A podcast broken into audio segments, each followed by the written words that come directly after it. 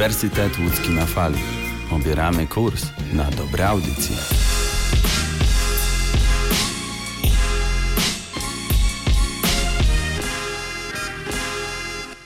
Ach, ta dzisiejsza młodzież. Zero kultury. Dziadek, co ty gadasz? My jesteśmy kulturystami. Kulturyści w UE na fali. Sezon drugi. Dzień dobry. Kulturyści w niezmienionym składzie, czyli Damian Zagórski. i Wiktor Stańczyk. Zapraszamy na nasze kolejne spotkanie. A zaczniemy, tak jak tydzień temu, od muzycznego wydarzenia tygodnia, które zaprezentuje Damian Zagórski. Muzyczne wydarzenie tygodnia.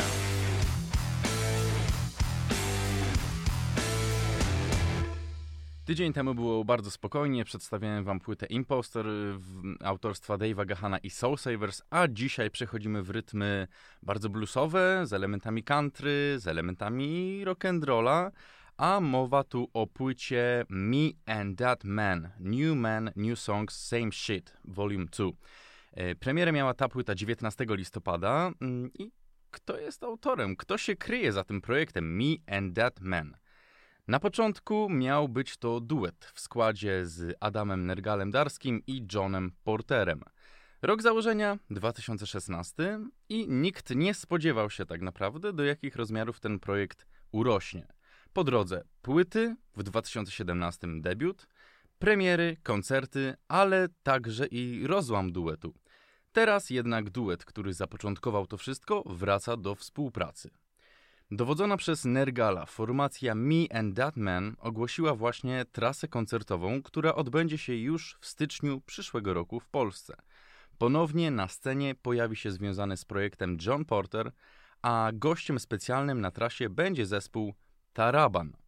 John Porter wraca, natomiast y, w płycie mm, Volume 2 New Man, New Songs, Same Shit Johna Portera nie ma, ale za to są goście tacy jak Tobias Forge, Mary Gur, albo też znany pod ksywą Papa Emeritus, czyli lider zespołu Ghost.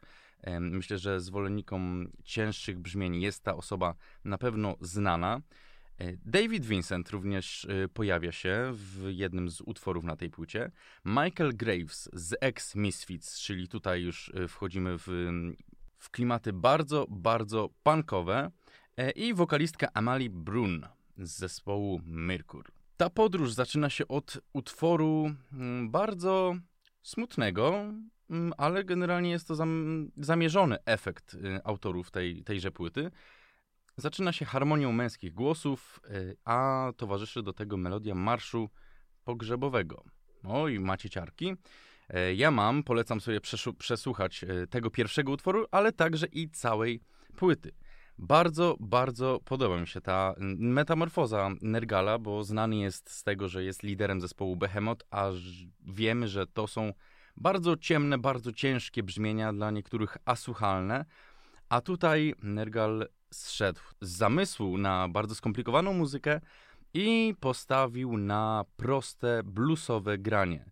Tak jak sam mówił w wywiadach, jeden akord puszczony, żeby wybrzmiał, i do tego taka narracja. Tak najbardziej mm, blisko można porównać to do storytellingu. Tak naprawdę Nergal jest y, screamerem, nie jest y, śpiewakiem, nie jest wokalistą, tak jak sam o sobie mówi, ale musiał nauczyć się nieco panować nad swoim głosem i trafiać w te dźwięki i nie krzyczeć do mikrofonu, a śpiewać, a raczej też opowiadać pod bluesowe rytmy z gośćmi właśnie mm, obok niego w studio. Tak jak wspomniałem, naprawdę niesamowite osobowości pojawiają się na tej płycie i płyta sama ma niesamowity klimat. Jeśli ktoś kojarzy mm, serial Sons of Anarchy, to generalnie tutaj niektóre kawałki naprawdę nadałyby się bardzo, ale to bardzo do tego, żeby kolejny sezon był okraszony dźwiękami z tejże właśnie płyty. Co my tu mamy? Na pewno bluesowe gitary, na pewno elementy country, ale wszystko jest okraszone takim rock'n'rollem i pazurem. Nie brakuje też oczywiście ballad i spokojnych ym, dźwięków. I jak sam Nergal mówi, ta muzyka jest drogą i to muzyka o drodze. I zgadzam się z tymi słowami, bo rzeczywiście blues to opowieści bardzo proste, bardzo łatwo przyswajalne, ale poruszające. Generalnie jesteśmy przebodźcowani ostatnio mm, wieloma, wieloma informacjami, wieloma jakby skomplikowanymi formami, a diabeł tkwi w prostocie. Tak jak mówimy, mówimy o Nergalu, to nomen omen, ten diabeł tutaj idealnie się wpasował w moją narrację. Co mogę powiedzieć jeszcze? Mm, Odbiegając od tej płyty, którą naprawdę bardzo, bardzo Wam serdecznie polecam, radzę też przyjrzeć się Nergalowi, może z innej strony, bo wiem, że dużo ludzi ma, wielu ludzi ma, wiele ludzi ma uprzedzenia co do tej persony. Natomiast teraz, z racji tego, że mm, premierę miała nowa płyta, to już trzecia tej formacji, to Nergal pojawiał się w wielu rozmowach, w wielu podcastach, udzielił wielu wywiadów, w wielu rozmowach na YouTubie. I z tego, co mogę polecić, no to dwugodzinna rozmowa e, u, Kam- u Karola Paciorka e, w Imponderabiliach, czy może premierę Empiku, gdzie rozmawiał z Agnieszką Szydłowską, czy nawet pojawił się u Winiego, który słynie bardziej z rapowych i bardziej z hip-hopowych mm, utworów i bardziej z tego środowiska się wywodzi. Natomiast wsiedli sobie do samochodu i też powstała z tego rozmowa, którą możecie sobie posłuchać na YouTubie.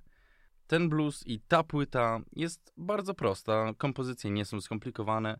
Są to trzy akordy, bo jak sam założyciel formacji Me and That Man mówi, cztery akordy to już nie jest ta forma, to już nie jest na pewno to granie i na pewno nie wpasowałoby się w ten klimat. Słuchając ten płyt, tej płyty dochodzę do fundamentalnej konkluzji, tak jak tydzień temu w sumie podsumowałem Imposter Dave'a Gahana i Soul Savers, że nie taki diabeł straszny, jak go malują. Mowa oczywiście o Nergalu. Polecam serdecznie przesłuchać i jeżeli macie chęć podzielić się może swoimi wrażeniami na temat osoby Nergala albo tego albumu, przypomnę New Man, New Songs, Same Shit Volume 2, to zapraszamy do kontaktowania się z nami na Instagramie.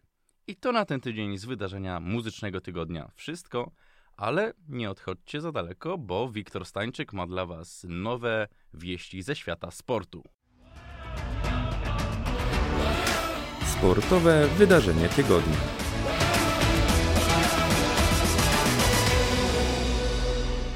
Tak jak wspomniał Damian, jesteśmy w podsumowaniu tygodnia sportowego. Dzisiaj chciałbym się skupić głównie na Lidze Mistrzów, bo działo się dość sporo. Zacznijmy może od meczu Bayernem z Dynamo Kijów. Monachijczycy wygrali 2 do 1, ale całe show moim zdaniem skradł Robert Lewandowski, który strzelił piękną bramkę z przewrotki i to w bardzo trudnych warunkach, ponieważ grali podczas opadów śniegu. Robert Lewandowski w tym sezonie zagrał już 19 spotkań i strzelił w nich aż 25 bramek. Za chwilę jeszcze do Roberta wrócimy, ale przejdźmy do kolejnego spotkania. Kolejnym spotkaniem, na które warto zwrócić uwagę, jest spotkanie pomiędzy Manchesterem City a PSG. City wygrało 2 do 1. Było na boisku wiele gwiazd, ale niestety bramek tak dużo już nie było. Nawet słynne trio w napadzie PSG, czyli Mbappe, Neymar i Messi, nie pomogło. Zastanawiałem się ostatnio nawet ze swoim kolegą, redaktorem Zagórskim, Dlaczego tak się dzieje? Przecież mają najlepszych piłkarzy na świecie, najdroższych piłkarzy na świecie, ale może właśnie tutaj wychodzi cała kwintesencja piłki nożnej, że nie zawsze to pieniądze będą wygrywały wielkie statusy i wielkie nazwiska, ponieważ boisko zawsze, tak jak na przykład w walkach oktagon, weryfikuje to, w jakiej formie jesteśmy i jaką drużyną jesteśmy, bo to jest chyba najważniejsze. To, jaki team tworzymy, jaki kolektyw potrafimy zbudować na treningach i obozach przygotowawczych. Kolejnym spotkaniem, które przykuło moją uwagę, było spotkanie Milanu z Atletico. Drużyna z Mediolanu wygrała 1 do 0 i po pięciu spotkaniach ma 4 punkty. W ostatnim spotkaniu Ligi Mistrzów zagra z Liverpoolem, który ma już zapewniony awans do fazy pucharowej. Trzeba tutaj przypomnieć, że ostatnie takie dość gorące spotkanie pomiędzy Milanem a Liverpoolem miało miejsce 25 maja 2005 roku, kiedy to doszło do tej potyczki w finale Ligi Mistrzów. Wtedy to Liverpool był górą po rzutach karnych i spotkanie zakończyło się wynikiem 6 do 5, oczywiście po wspomnianych rzutach karnych.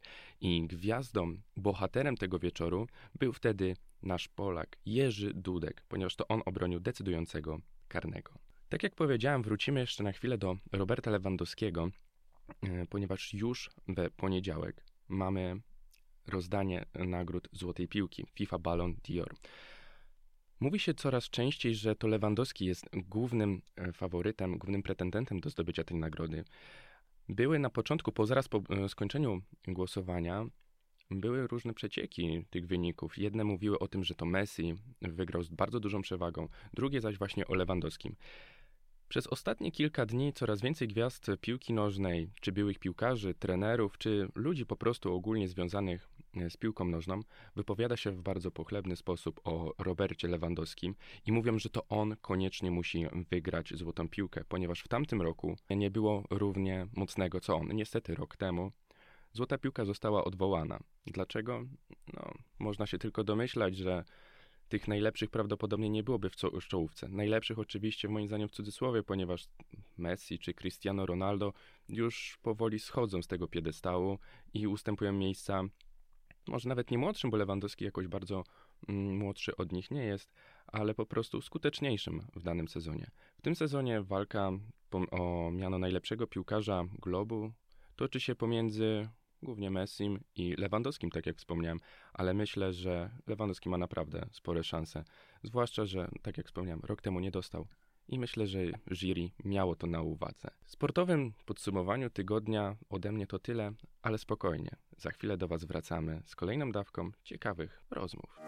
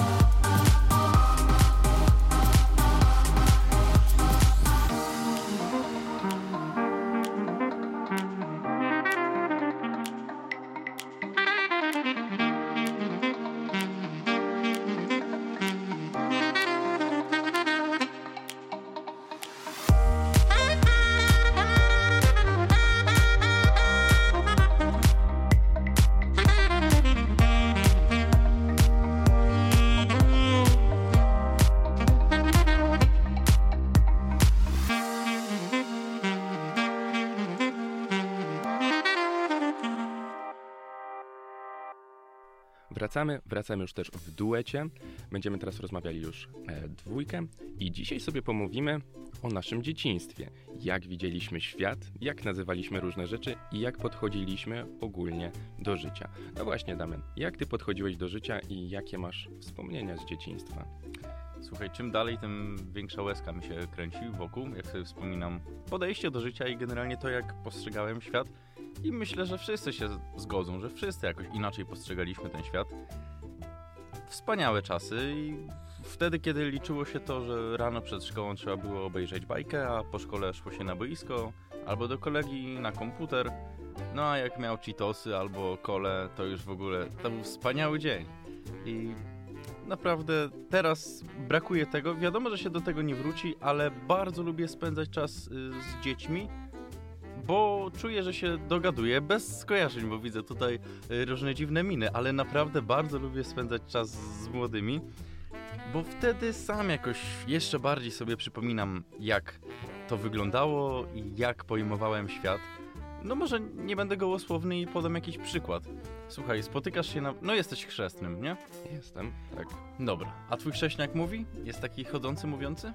Tak, już coraz lepiej mu idzie. No dobra, no i właśnie. I to jest ten moment, kiedy młodzi ludzie wchodzą w czas, kiedy już rzeczywiście mogą jakby poprowadzić jakąś dyskusję, porozmawiać z tobą.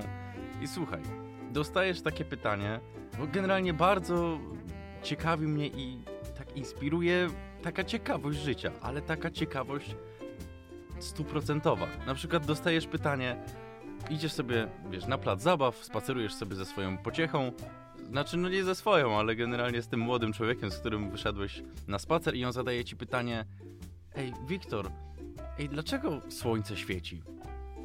Takie najprostsze pytanie, albo skąd się biorą chmury?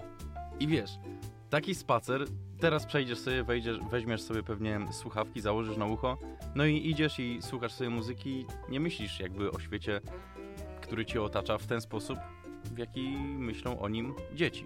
No to jest fascynujące moim No zdaniem. jest fascynujący, no. Trochę inaczej postrzegają życie, bo oni, oni się dopiero go uczą, tak? My się nauczyliśmy w jakiś sposób to postrzegać, ale przed rozpoczęciem naszej rozmowy miałem w głowie coś takiego, żebyśmy sobie powspominali konkretne nasze jakieś wydarzenia i może dla przykładu ja zacznę i ty może coś sobie przypomnisz, będziesz po mnie kontynuował. Chodzi mi o takie krótkie sytuacje albo jakieś takie przyzwyczajenia z czasów powiedzmy około przedszkolnych czy szkoły podstawowej, kiedy byliśmy naprawdę jeszcze bardzo, bardzo młodzi i mało rozumieliśmy. Jeśli chodzi o mnie, ja na przykład myślałem, że świat kiedyś, dawno, dawno, powiedzmy za czasów młodości naszych dziadków, był czarno-biały. I to tylko dlatego, że z dziadkiem za dużo oglądałem Hansa Klossa i Czterech Pancernych. No oczywiście to są seriale czarno-białe. Jak praktycznie cały czas oglądałem tylko to, no to mogłem sobie wyobrazić, no okej, to była wojna i ludzie, okej, to tak, okej, Mhm. to wyglądało tak. A jeszcze co najlepsze, miałem zgrane na kasetę VHS Kacze opowieści i nasz y, magnetowid był już w jakimś stopniu popsuty i też było wszystko czarno-białe. Więc to też tylko dodało tego, że mogłem myśleć, że wszystko było bez koloru.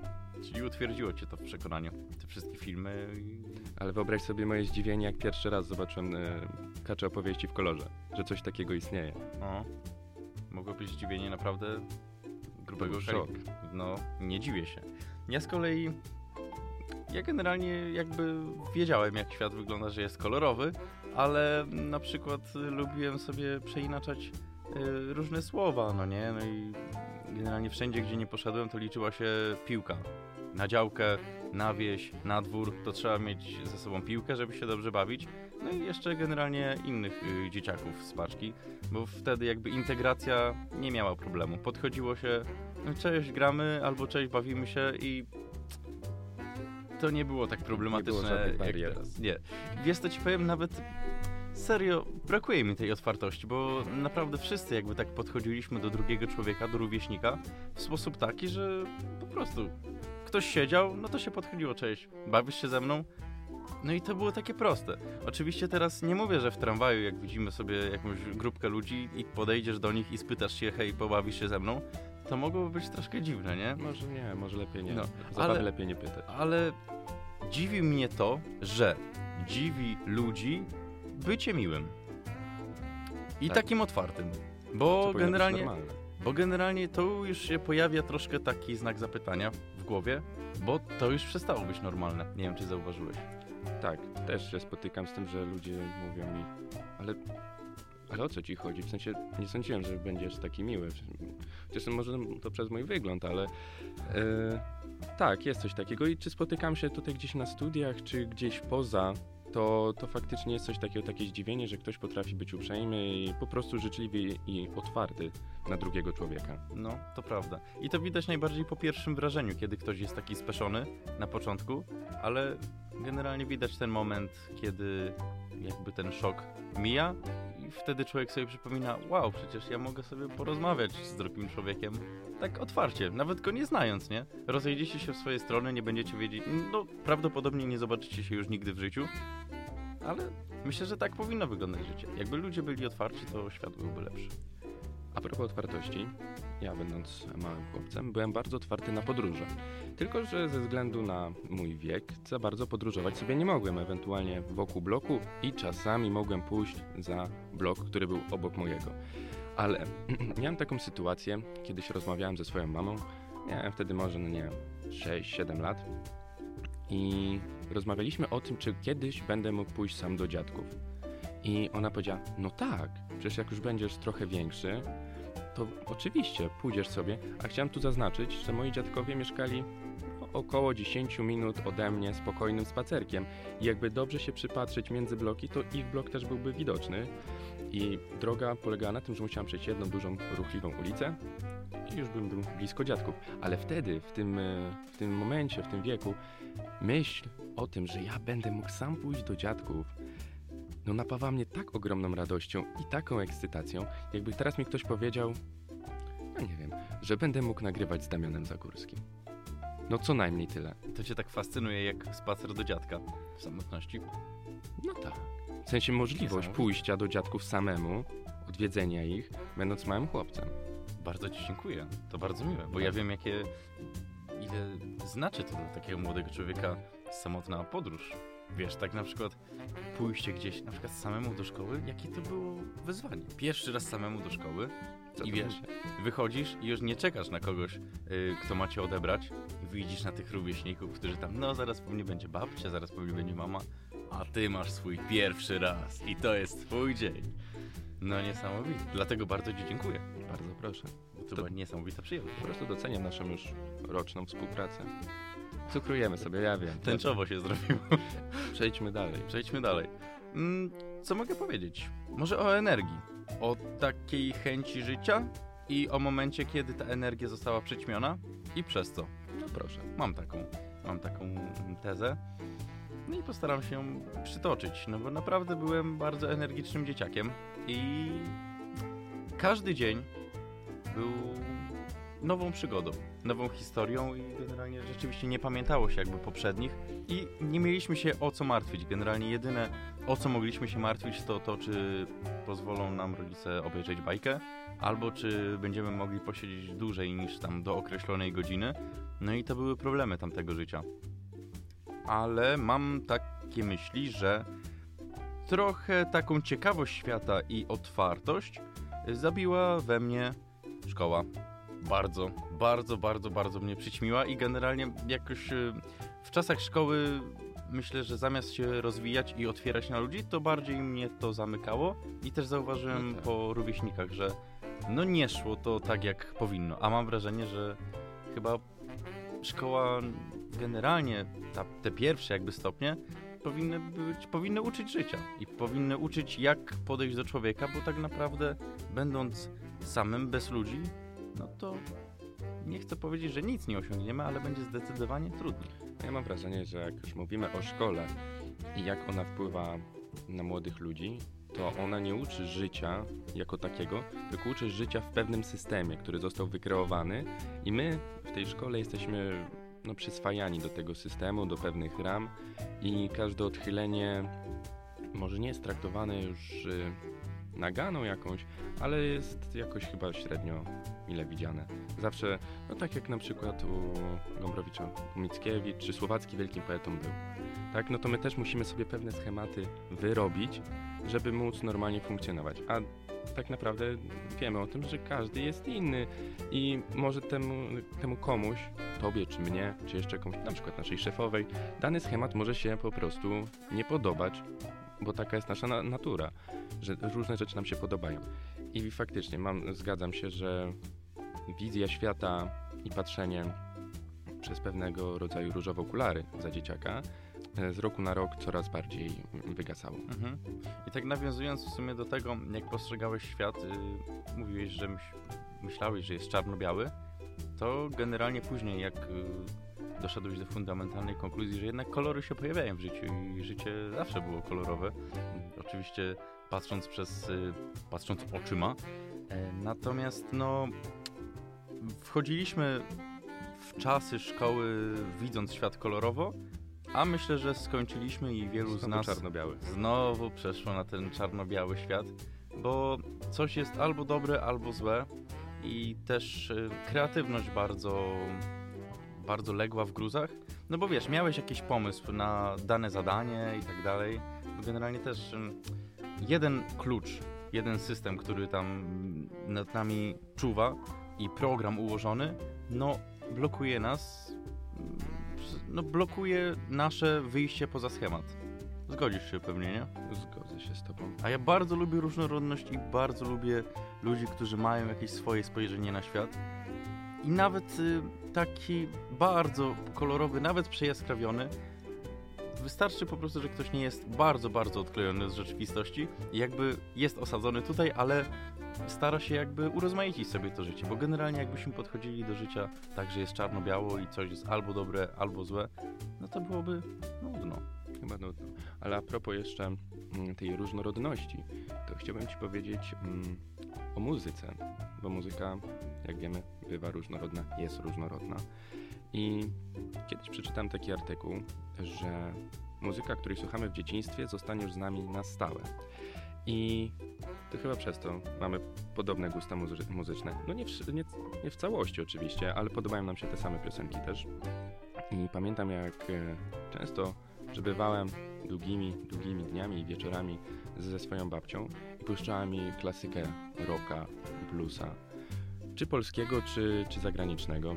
I leciało, nie ACDC, Guns N' Roses, Metallica, Aerosmith, albo polskich wykonawców, czyli Czesław Niemen, Breakouci. Naprawdę ta muzyka, kiedy teraz ją usłyszę, to nie dość, że mam ciary, to jeszcze przywołuje na, mm, wiesz, w głowie najlepsze wspomnienia właśnie, czy z babcią, czy gdzieś łączę tą muzykę z wydarzeniami z dzieciństwa, z jakąś zabawą na podwórku, czy, czy w domu, czy wyjazdami.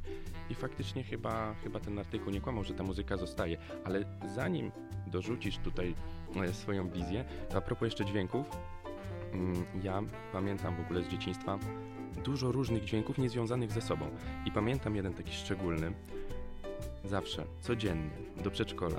Wiesz co mnie budziło? Jaki dźwięk? Jaki dźwięk może obudzić 5-6-letnie dziecko do przedszkola? Hmm. Ale to jest dźwięk, to jest kawałek y, muzyki, czy dźwięk takiej z kuchni na przykład? Nie, nie, nie, nie, to bardziej, bardziej melodia, bardziej melodia. Bardziej melodia? No nie wiem. Strzel, po prostu strzel. Parostatek Krzysztofa Krawczyka. Y, chciałbym bardzo, nawet teraz, ale nie. Y, budził mnie dźwięk poranka TVN24. Aha. Moja ciotka zaczynała pracę mm, dziennikarki i też chciała oglądać media ogólno, ogólnopolskie. okej.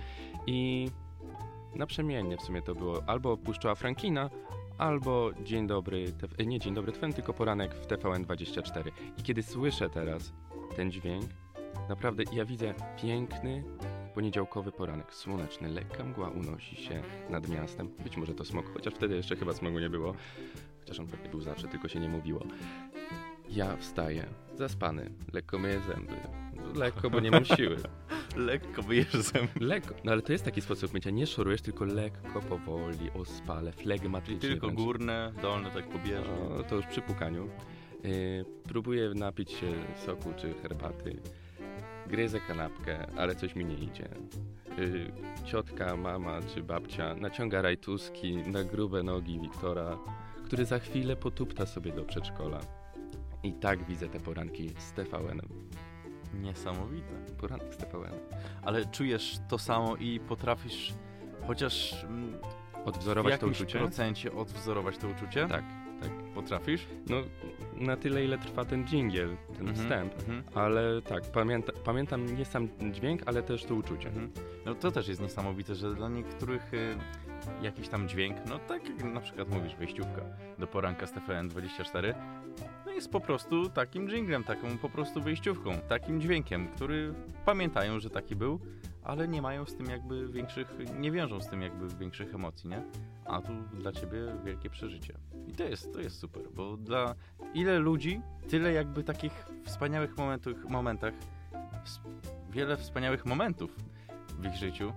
No i to jest niesamowite, że historia każdego człowieka potrafi być bardzo interesująca. To, co mówiliśmy, różnorodność. Różnorodność. A jeśli jeszcze chodzi o różnorodność, to ja miałem dość swoiste nazewnictwo różnych rzeczy. To też o tym mówiłeś na początku. E, I jeśli chodzi o. Podam takie przykłady, które były najmocniejsze z mojej strony.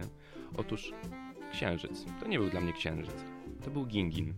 Gingin? I to nie jest tak, że ja nie umiałem mówić. Ja normalnie już rozmawiałem, byłem w miarę myślącym małym człowiekiem. Mhm. Ale gdzieś ten gingin został. Idźmy dalej. Delfin to difelek. A jak chciałem komuś podziękować, na przykład, o, dziękuję za zupę, to mówię kangul, Proszę. kangul. Nie wiem, z czego mi się to wzięło, po prostu tak gdzieś się ubzdurało małemu Wiktorowi. I chociaż ja nigdy nie byłem mały, zawsze tam gdzieś przeszło, ale e, jeśli mówimy jeszcze o takich zwyczajach dziwnych, czy w mówieniu, czy, czy w czytaniu, to miałem bardzo dziwny sposób na czytanie. Otóż cokolwiek można było przeczytać, czy to była książka, gazeta, cokolwiek, mm, brałem to do ręki, obracałem o 180 stopni, trzymałem do góry nogami i zaczynałem to czytać swoim językiem, który zrozumiałem tylko i wyłącznie ja. Pamiętam nawet jeszcze gdzieś mam nagranie z takiej wigilii rodzinnej. Cała rodzina się zjechała. Ja jako najmłodszy musiałem wygłosić przemówienie. Więc wyszedłem z moją książką o jakichś zwierzątkach schemat się powtórzył. Do góry nogami, cyk, przed całą rodziną. Oczywiście owacje na stojąco. No I tak, brawo. Tak. Świetna robota. Świetna. Super. Rób to dalej. Warto było. Warto było. Ja, na, ja z kolei na piłkę mówiłem puka, a na zupkę mówiłem ziupka. Ale ziupka była tak kultowa, naprawdę. To akurat potrafię sobie wyobrazić, jaki miałem zacierz, kiedy babcia zrobiła naprawdę bardzo dobrą ziupkę. I ta ziupka już, wiesz, była, czekała na mnie, a ja musiałem odejść od komputera albo od bajek, żeby ją zjeść. No, niesamowite, niesamowite. I weź wiesz, się cieszę. no nie, no ja też, ale Jeszcze jak babcia zrobi dobrą, na przykład taką pomidoróweczkę. Wyobraź sobie, pomidorówkę u babci. Niesamowite. Niesamowite. Nigdy nie wrócimy już do tych, y, do odczuwania aż w takim momencie, aż w takim jakby stopniu tego, co czuliśmy wtedy. Chyba nie, ale zawsze warto próbować na, przekładać na, no teraz dorosłe życie, taką dziecięcą radość i zabawę życiem. Żeby, wiadomo, kiedy trzeba być poważnym, to jesteśmy poważni, na przykład poważnymi studentami dziennikarstwa na Uniwersytecie Łódzkim. Również poważnie. E, również poważnym. Ale kiedy trzeba i kiedy można przede wszystkim, chyba warto czasami się uśmiechnąć i zapomnieć o Bożym świecie. Cieszmy się z małych rzeczy i ekscytujmy najprostszymi wydarzeniami.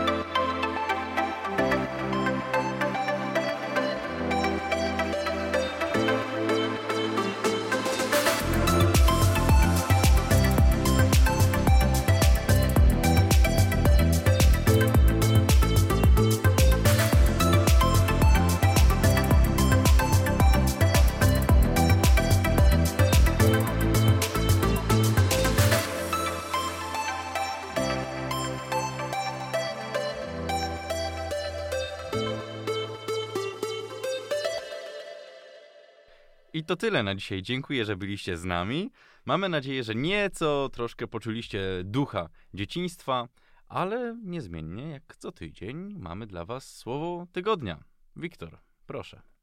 Dzieciństwo jest dobre dlatego, że każdy dzień zaczyna życie na nowo, bez ciężaru dnia wczorajszego.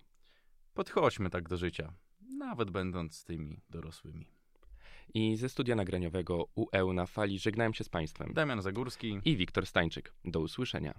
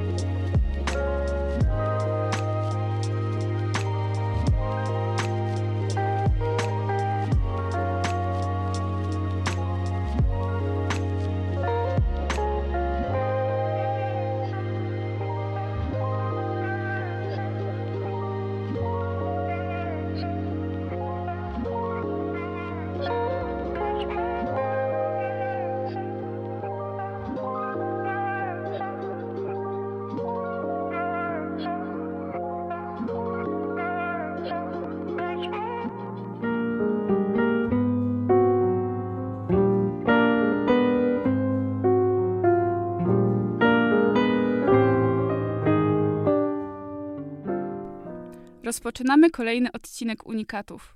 Przy mikrofonie Natalia i muszę wam się przyznać, że już w drugim odcinku łamię zasadę opowiadania o trzyminutowej piosence. Mam nadzieję, że mi to wybaczycie, ale nic nie mogę poradzić na to, że Freddie Mercury był tak uparty i nie skrócił sześciominutowego Bohemian Rhapsody. Ten wybór nie jest przypadkowy, ponieważ kilka dni temu, a dokładnie 24 listopada, minęło 30 lat od śmierci frontmana grupy Queen. O Bohemian Rhapsody napisano i powiedziano już bardzo dużo, a mimo to wciąż jest to utwór owiany tajemnicą, zaś fakty przyplatają rozmaite mity. Jednak na początek kilka informacji o zespole.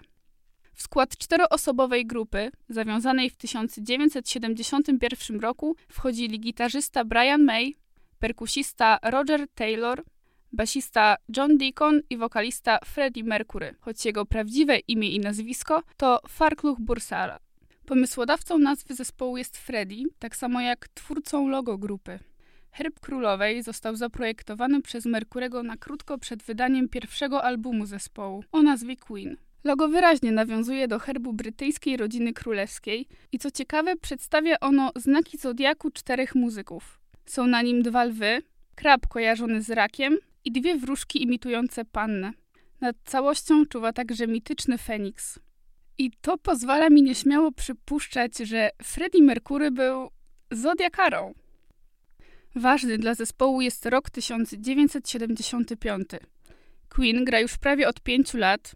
Ma na swoim koncie trzy albumy i dwa single okupujące miejsca w pierwszych dziesiątkach brytyjskich list przebojów, np. Killer Queen.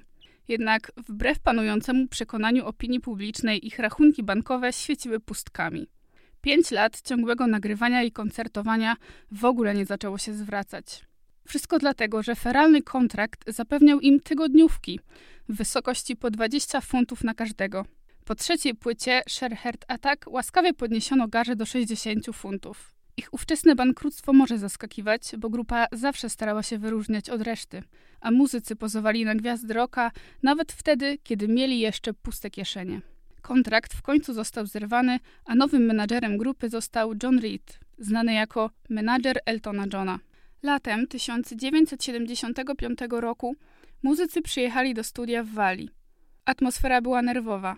Artyści czuli presję, bo zapowiedziano im, że mają grać najlepszy album, na jaki ich stać.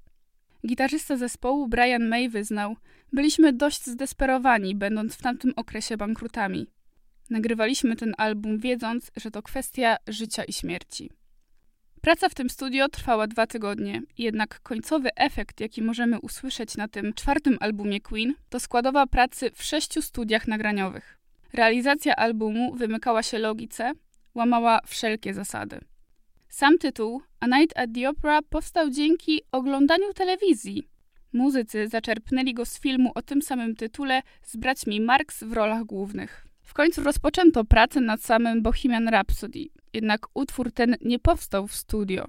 Freddie miał tę piosenkę w swojej głowie już od dłuższego czasu. Mercury mieszkał przy Holland Road, przy londyńskim Kensington. Tu napisał większość Bohemian Rhapsody. W jego mieszkaniu, a dokładnie w sypialni, znajdowało się pianino. Freddie przyznał, że gdy w nocy wpadnie na jakiś pomysł, podnosi klapę i zaczyna grać. Gdy Merkury pokazywał i tłumaczył swoją wizję utworu, wciąż powtarzał: To jest dziwny numer, musicie być cierpliwi.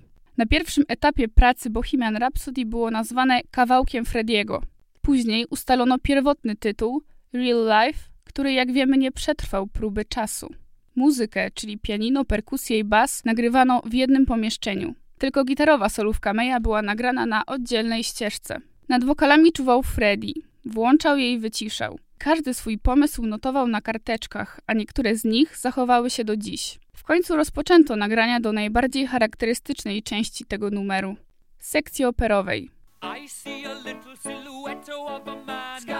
Scaramouche, Scaramouche, will you do the fandango? Thunderbolt and lightning, very, very frightening me.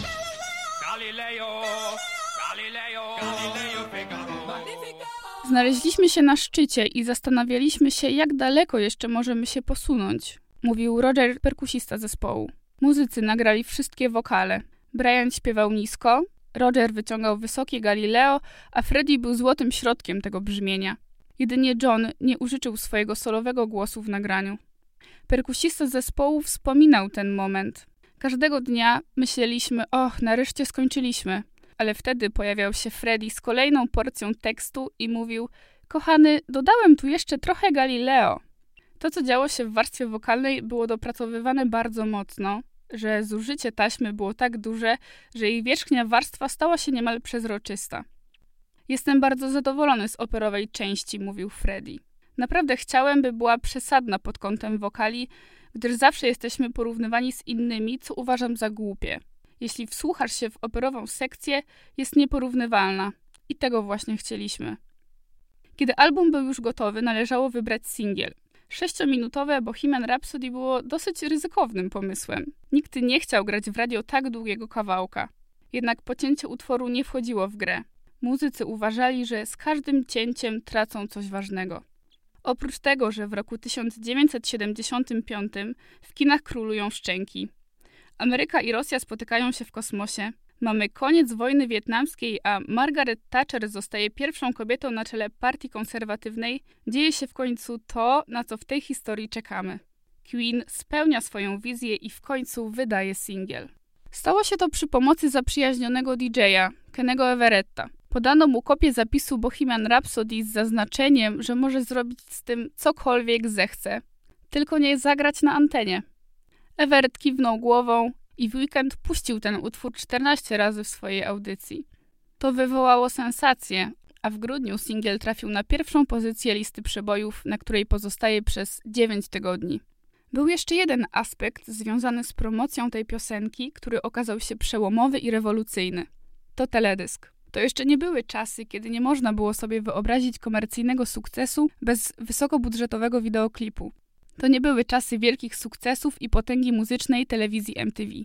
Ale i w tej dziedzinie Mercury wyprzedził swoje czasy, bo klip ten, wtedy nazywany filmem promocyjnym, według niektórych źródeł jest uznawany za pierwszy teledysk w historii gatunku. Jego powstanie niesie za sobą kilka powodów. Zrobiono go na potrzeby występu w muzycznym show Top of the Pops. Queen nie chciał tam zagrać, bo grano tam z playbacku. Poza tym muzycy realizowali już trasę koncertową i nie mieliby czasu na kolejne zobowiązania muzyczne.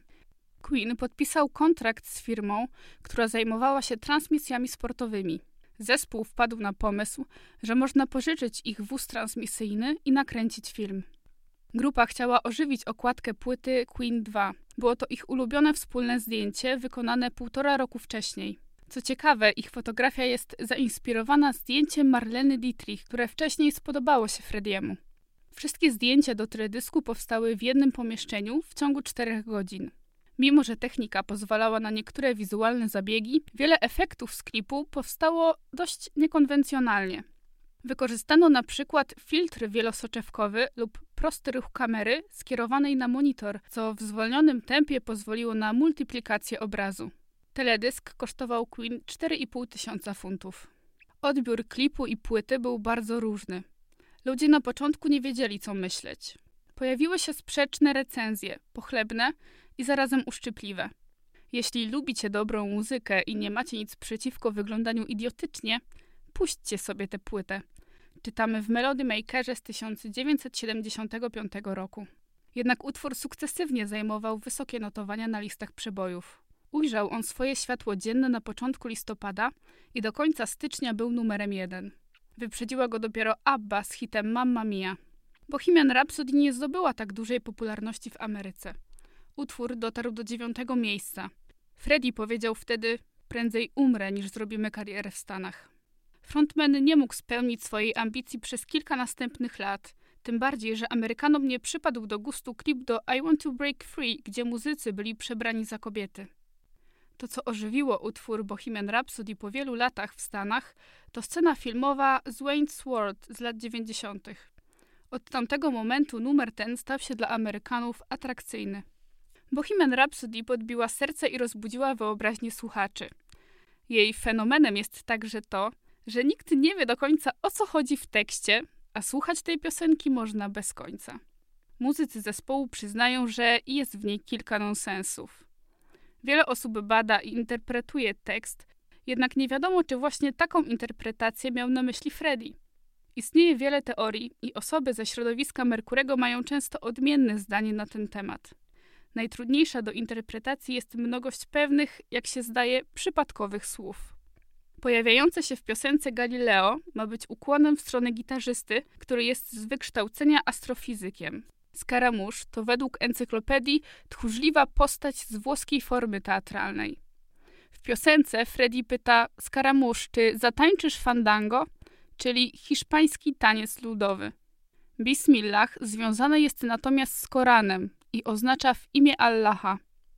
Belzebub to imię diabła, oznaczające dosłownie władca much. Sam Freddy nie wyjaśnił nigdy znaczenia tekstu, co prowokuje do wymyślania historii na ten temat. Zespół mówi, że należy przyjąć to, co podpowiada umysł, a piosenka to rymujący się nonsens. Gitarzysta Brian zasugerował, że te słowa mogą mieć związek z religią zaratusztrianizmu, na której wychowali się rodzice Frediego. Perkusista Roger zdradza tylko, że interpretacja nie jest trudna, ale faktycznie w tekście znajduje się kilka nonsensów. To potwierdziłoby teorię, że wybór tych słów polega na doborze ich brzmienia. Natomiast partner Merkurego, Jim Hutton, potwierdzał inną teorię, jakoby Freddie dokonywał w piosence coming outu. Niektórzy badacze sugerują nawet, że opisywana w utworze sytuacja to wyznanie Frediego tuż po odbytym stosunku.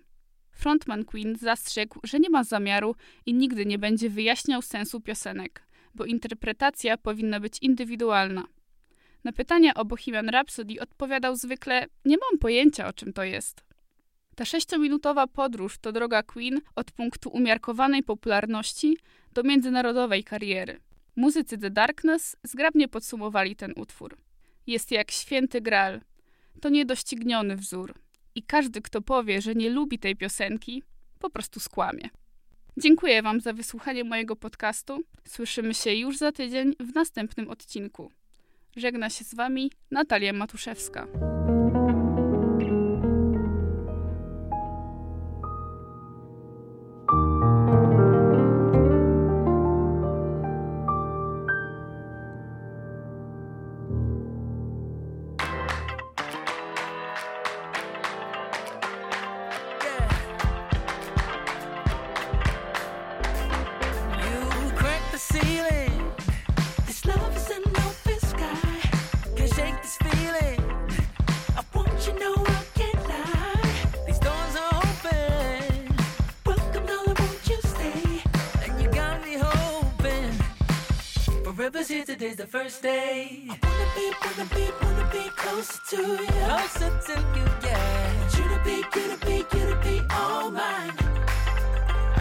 It's choices.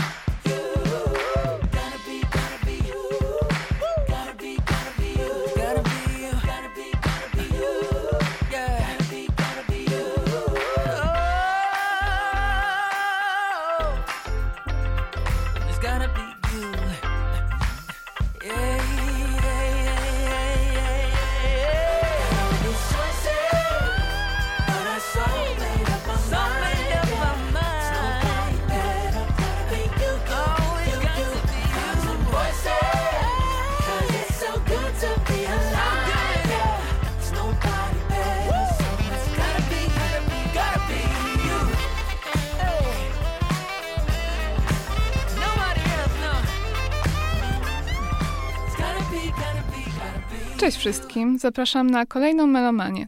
Dziś posłuchacie o Pet Shop Boys i ich czwartej płycie Behavior, wydanej 22 października 1990 roku. Pet Shop Boys to jedni z najsłynniejszych przedstawicieli gatunku synthpop.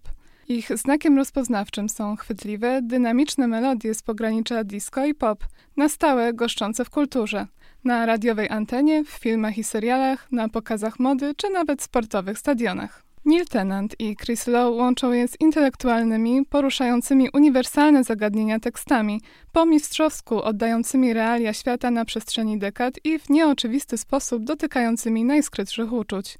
Jako źródło ich sukcesu można wskazać fakt, że Tennant przez kilka lat pracował w czołowym magazynie muzycznym Smash Hits, gdzie na pewno zdążył się przekonać, jaka muzyka najlepiej trafia do odbiorców. Ale być może to też zasługa Loa, absolwenta architektury, który niczym budowlę konstruował piosenki, w których jest jakiś solidny fundament, poza tym każdy element do siebie pasuje, a razem dają coś nowoczesnego, niepowtarzalnego, co przetrwa świadomości słuchaczy przez długie lata. Muzycy wykreowali swój niepowtarzalny wizerunek. Są powszechnie postrzegani jako świadomie przeciwstawni.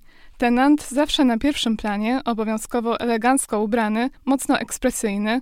Low zaś trzyma się z tyłu, jego twarz rzadko wyraża jakiekolwiek emocje, raczej się nie odzywa. Dodatkowej tajemniczości nadają mu nieodłączne ciemne okulary. Panowie nie udzielają się w mediach społecznościowych, unikają tak zwanych ścianek, otwarcie krytykują trendy w muzycznym biznesie i niektórych artystów. W wywiadach bywają sarkastyczni, nie kryją się z niechęcią wobec muzyki rockowej, rockabilly czy country i z tym, że tak naprawdę mało co im się podoba. Z tego powodu w niektórych kręgach mają opinie wyniosłych i zarozumiałych i, co ciekawe, to samo myśli się nawet o fanach Pet Shop Boys. Poza tym uwielbiają awangardową modę. Ich kostiumy sceniczne bywają tak skomplikowane jak sama muzyka, podobnie jak oprawa wizualna albumów, do której przywiązują ogromną wagę. Pet Shop Boys zostali docenieni zarówno przez fanów, jak i krytyków. W 1999 roku zostali wpisani na listę rekordów Guinnessa jako najbardziej utytułowany brytyjski duet w historii muzyki, sprzedawszy ponad 100 milionów płyt. Są laureatami dwóch statuetek Ivor Novello i trzech Brit, w tym za wyjątkowy wkład w muzykę. Sześciokrotnie byli też nominowani do nagrody Grammy. W 2016 roku magazyn Billboard umieścił ich na szczycie listy najlepszych artystów gatunku dance w historii amerykańskiego notowania.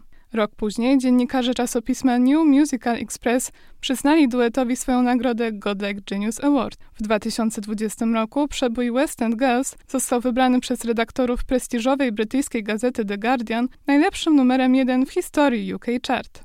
Pet Shop Boys współpracowali z wieloma gwiazdami estrady, takimi jak Dusty Springfield, Liza Minnelli, David Bowie, The Killers, Elton John, Robbie Williams, Kylie Minogue, Tina Turner, Cicero, Blair, Eighth Wonder, Electronic i na tym lista wcale się nie kończy. Wszyscy z powyższych korzystali z ich talentu kompozytorskiego, nierzadko ratując w ten sposób podupadającą karierę. W drugiej połowie lat 80. Pet Shop Boys byli tak popularni, że czas ten określa się terminem Imperial Face, czyli fazy imperialnej, który oznacza, że cokolwiek było sygnowane ich nazwiskami od razu osiągało szczyty notowań i stawało się wzorem do naśladowania dla innych artystów.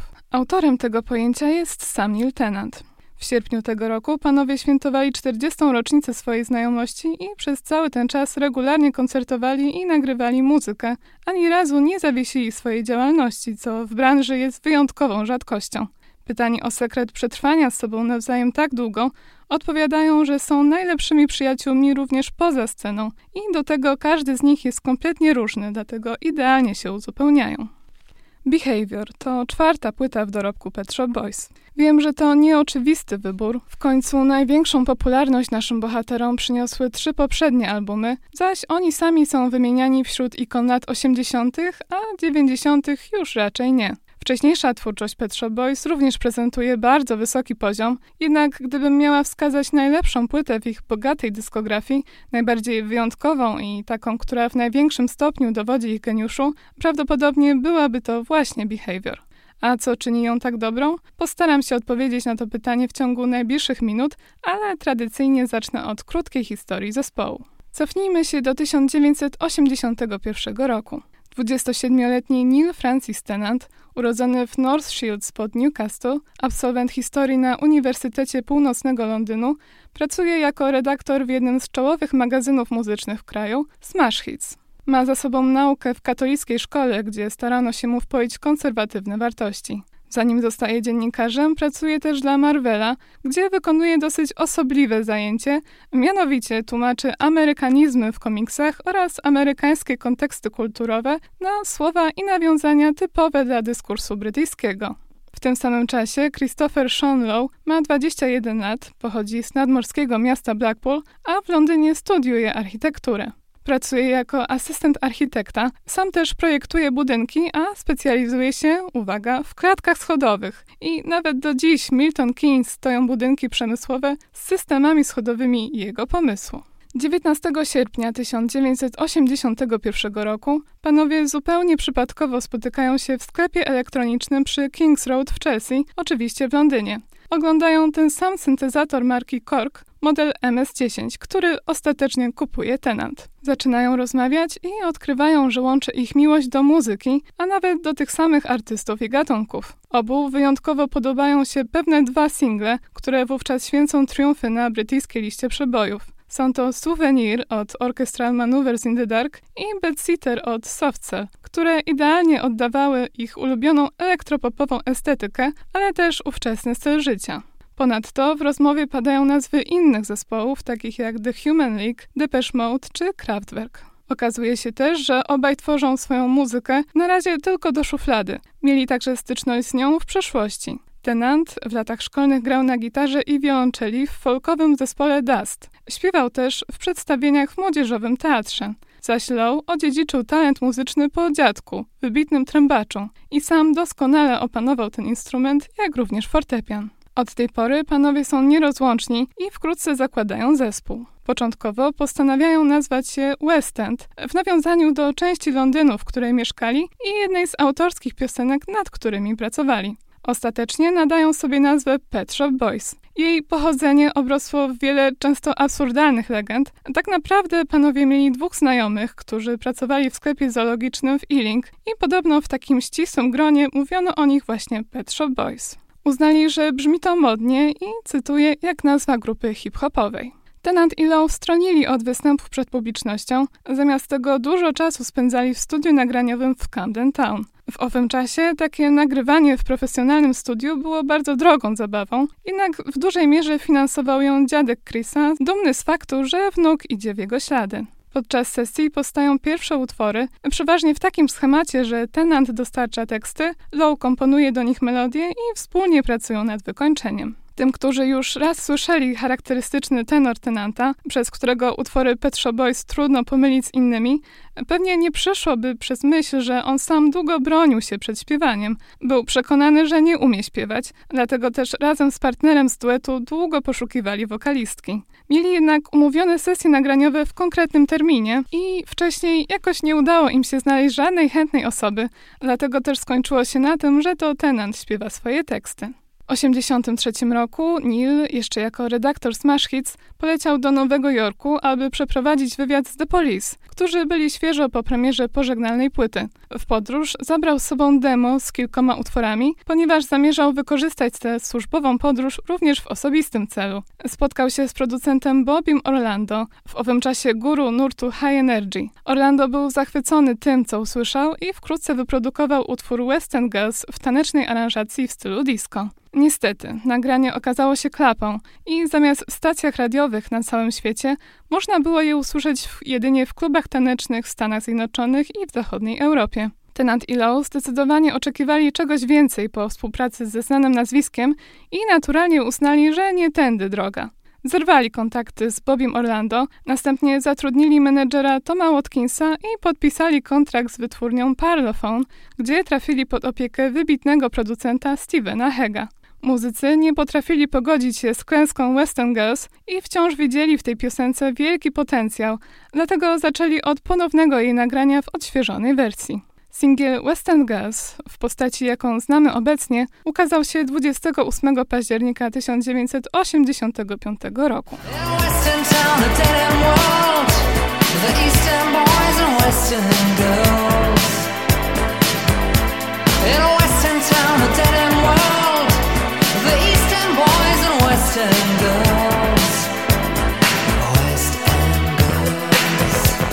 Jest oparty na mocnym bicie, który wkrótce stanie się nieodłącznym elementem twórczości Pet Shop Boys. Uzupełniają go stawki orkiestrowe, syntezatora i hałas zarejestrowany na zakorkowanej ulicy w deszczowy dzień. Tekst opowiada o zróżnicowanym społeczeństwie Londynu, które wyznacza podstawowy podział na East End i West End. Zawiera też liczne odwołania historyczne i był inspirowany poematem T.S. Eliota Ziemia Jałowa. Po pierwotnym niepowodzeniu sukces nowej wersji Western Girls zaskoczył Pet Shop Boys, oczywiście pozytywnie. Singiel momentalnie dotarł na szczyt listy przebojów w Wielkiej Brytanii, a wkrótce także w Stanach oraz do pierwszej piątki w kilkunastu innych krajach. Ponadto przyniósł duetowi pierwsze statuetki Brit i Ivor Novello w kategorii Utwór Roku. Co więcej, skłonił naszych bohaterów do porzucenia dotychczasowych prac i pełnego skupienia się na karierze muzycznej. W marcu 1986 roku ukazał się debiutancki album Pet Shop Boys Please. Zapoczątkował stałą tendencję duetu do nadawania swoim wydawnictwom jednowyrazowych tytułów. Był notowany na pierwszym miejscu list zarówno w kraju, jak i za oceanem. Muzycznie Please jest proste i dość jednolite, oparte na technopopowych dźwiękach. Zawiera jednak sporo ciekawych chwytów, jak choćby głos z mówiącego kalkulatora, wynalazku bezsprzecznie wywodzącego się z lat 80. w kawałku Two Divided by Zero. Teksty opisują historie, jakie przydarzają się na co dzień młodym mieszkańcom Londynu. Problemy ze znalezieniem pracy, nawiązywanie znajomości czy odkrywanie własnej tożsamości. Uniwersalnego charakteru nadaje im brak jednoznacznego określenia płci osoby mówiącej. Dzięki temu mogą się odnosić do wszystkich, na przykład również do ludzi pozostających w związkach zarówno hetero, jak i homoseksualnych. Tenat i Low, aktywiści na rzecz praw osób LGBT, do których sami należą, chcą w ten sposób podkreślać równość wszystkich ludzi, niezależnie od orientacji seksualnej. Z Please pochodzą jeszcze cztery single: Opportunities, Love Comes Quickly, Suburbia, jeden z najbardziej rozpoznawalnych utworów Pet Shop Boys w Polsce, oraz Pani Naro. Odpowiedzią na Please było disco, pierwszy z kilku albumów zawierających remiksy. Ukazał Pet Shop Boys w bardziej klubowej odsłonie i zagwarantował im koncerty w najbardziej prestiżowych klubach w Anglii, takich jak Hacienda w Manchesterze, należącym do muzyków New Order, zespołu prywatnie bardzo zaprzyjaźnionego z naszymi bohaterami. Na czym polega estetyka disco? Najlepiej wytłumaczą to sami zainteresowani na przykładzie utworu In the Night.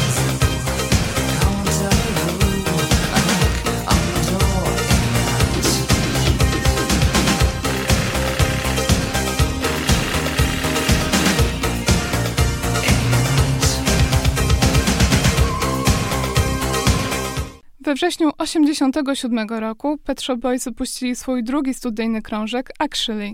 To dotychczas najlepiej sprzedająca się płyta duetu, ma również swoje miejsce na liście 500 najlepszych albumów według magazynu Rolling Stone. Do historii przeszła jego okładka, przedstawiająca zdjęcie obu panów wykonane podczas kręcenia jednego z teledysków. Low ma taki odtrącający, jak gdyby wkurzony wyraz twarzy, natomiast tenant ziewa. Obaj panowie są ubrani w smokingi, Actually jest bogatsze dźwiękowo niż Please, tekstowo dość podobne, z tym, że nieco bardziej gorzkie i pesymistyczne. Więcej jest też wątków politycznych, przede wszystkim ostrej krytyki rządu Margaret Thatcher. Z Actually zrealizowano cztery single: What Have I Done to Deserve This z gościnnym udziałem Dusty Springfield, subtelną balladową kompozycję Rent oraz dwa numery jeden listy UK Chart: Hard, który pierwotnie miał trafić do Madonny i chyba najsłynniejszy It's a Sin. It's a sin.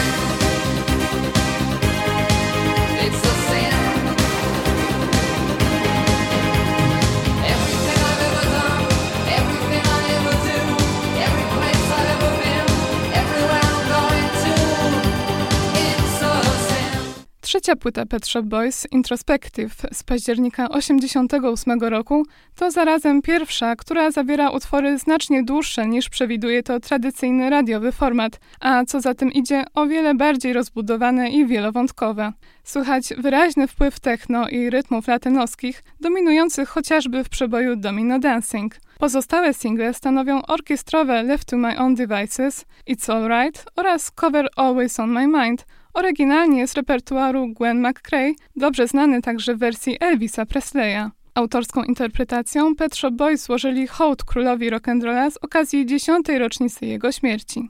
Jako wizytówkę tej ery mam za Was fragment Left to My Own Devices, dość krótki, zważywszy na fakt, że cały utwór w pełnej wersji trwa ponad 8 minut.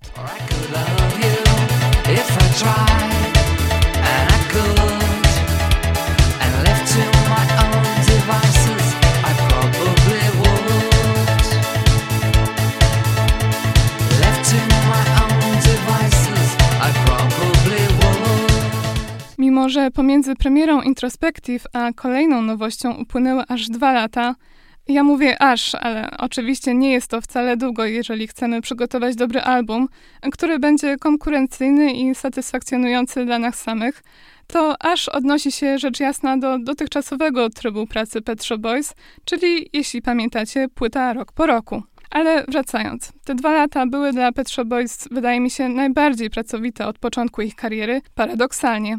Co najważniejsze, wyruszyli w swoją pierwszą historyczną trasę koncertową The 1989 Tour. Możecie zapytać, co tak długo? Rzeczywiście, panowie do tej pory na swoim koncie mieli jedynie jakieś występy w telewizji czy radiu, a z takim prawdziwym koncertowaniem trochę zwlekali, jednak jak najbardziej da się to wytłumaczyć, mówiąc bowiem o Pet Shop Boys, nic nie jest dziełem przypadku. Otóż, jeśli ktoś z Was natknął się kiedyś na chociażby fragment jakiegokolwiek koncertu Pet Shop Boys, to wie, jak one wyglądają. To są po prostu widowiska z rozbudowaną scenografią, tancerzami, dziesiątkami kostiumów czy wyświetlanymi w tle filmami, nagranymi specjalnie na potrzeby koncertu.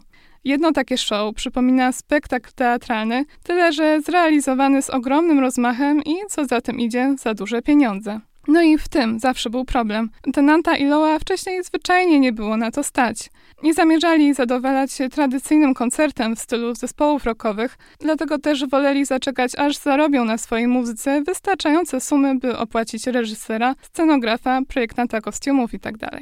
Mieli swoją wizję, którą pomagał im wcielić w życie awangardowy reżyser Derek Jarman. Trasa odbyła się w czerwcu i lipcu 1989 roku i objęła Wielką Brytanię, w tym trzy noce z rzędu na Wembley i część Azji. Za kulisy tego niezwykłego przedsięwzięcia zabrał nas dziennikarz Chris Heath w swojej książce Pet Shop Boys Literally. Ponadto 89 rok to przełomowe współprace Pet Shop Boys, w tym z dwiema wspaniałymi divami. Najpierw napisali i wyprodukowali sporą część Reputation, nowego albumu Dusty Springfield. Z legendarną artystką już wcześniej łączyli swoje siły. Jak już mówiłam, Springfield zaśpiewała gościnnie w utworze What Have I Done to Deserve This z płyty Actually oraz wykonała piosenkę Nothing Has Been Proved autorstwa Pet Shop Boys do filmu Skandal, poświęconego politycznej aferze Profamo. Z Reputation pochodzi przebój In Private. Pomógł on przywrócić Dusty Springfield, która cieszyła się największą popularnością w latach 60., na przysłowiowe salony. W 1989 roku swoją premierę miał także krążek Results Liza Minnelli. Artystka zapragnęła poobcować nieco ze światem muzyki pop i jako fanka Pet Shop Boys, co wielokrotnie podkreślała, uznała, że to właśnie oni zaopiekują się nią jak należy i nie pomyliła się. Panowie skomponowali i wyprodukowali płytę, między innymi single Losing My Mind, Don't Drop Bombs czy ukochaną przez Lizę piękną balladę So Sorry I Said. Obok nich tracklistę tworzyły też przykład Rent i Tonight is Forever, utwory w przeszłości nagrane przez Tenanta i Loa, tym razem w nowej, bardziej dramatycznej, orkiestrowej aranżacji i obowiązkowo z wokalem Minelli. Ta współpraca dowiodła, że dla Pet Shop Boys nie ma rzeczy niemożliwych i są w stanie przełamywać swoje granice, eksperymentować z każdym gatunkiem, a także otworzyła inne, równie cenne drzwi. Zaczęli poruszać się w bardziej elitarnych kręgach towarzyskich, w które wprowadziła je właśnie Liza Minnelli i jej szacowni znajomi. W tym samym roku Neil i Chris wzięli udział w tworzeniu debiutanckiego wydawnictwa Electronic, duetu w składzie Johnny Marr, dawniej gitarzysta The Smiths, oraz Bernard Sumner, związany z Joy Division i New Order. Pet Shop Boys pomogli swoim dobrym przyjaciołom w pisaniu utworów, a Tenant dodatkowo zaśpiewał gościnnie w kilku piosenkach. Prace nad Behavior rozpoczęły się wiosną 1990 roku. Był to trudny czas zarówno dla Tenanta Iloa, jak i właściwie całego zachodniego świata. Czas rozkwitu AIDS. Panowie już wcześniej poruszali ten temat w swoich utworach, jednak nigdy jeszcze nie był im tak bliski jak teraz. Zmagali się ze stratami wielu przyjaciół, którzy przegrali walkę z chorobą.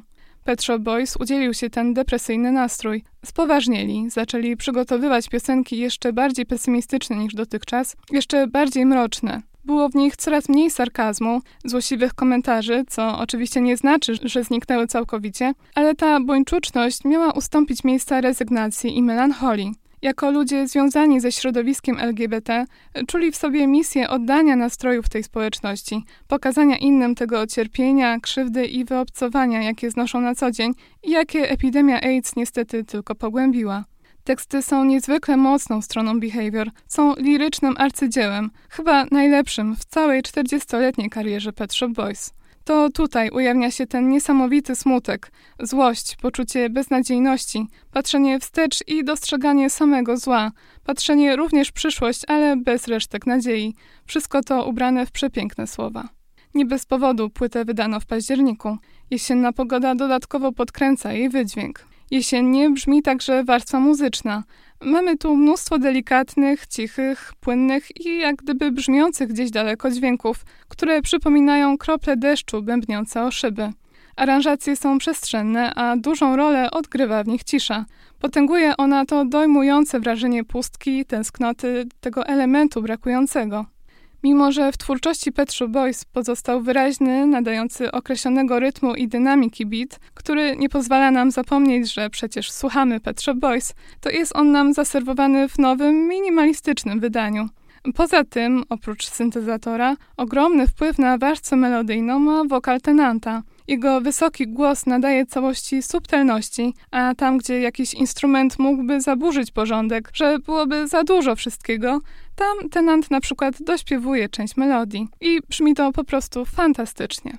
Podobnie jak wielu artystów z lat 80., u progu nowej dekady Pet Shop Boys postanowili zerwać z przeszłością, obrać nowy kierunek. Pożegnali się zatem z producentem Stevenem Hegiem i zatrudnili Harolda Faltemeyera. Możecie go kojarzyć ze ścieżek dźwiękowych do filmów Gliniarz z Beverly Hills i Top Gun. Specjalizował się w wykorzystaniu syntezatorów analogowych, pozwalających nadać muzyce, nawet elektronicznej, bardziej organiczny charakter.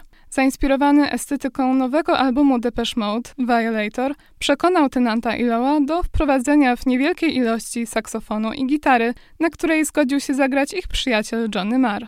Faltemeyer do dziś przyznaje, że Behavior to jedna z najlepszych rzeczy, w jakich brał udział, że jest z tej płyty szczególnie dumny i z tego, że widział dwóch niesamowitych artystów, Tenanta i Loa, przy pracy, jakim są zgodnym zespołem.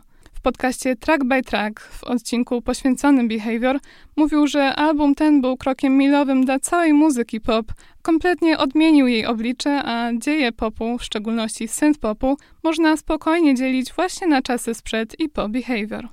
24 września 90 roku ukazał się pierwszy singiel promujący Behavior So Hard. Zmieścił się do pierwszej piątki list przebojów w dziewięciu krajach.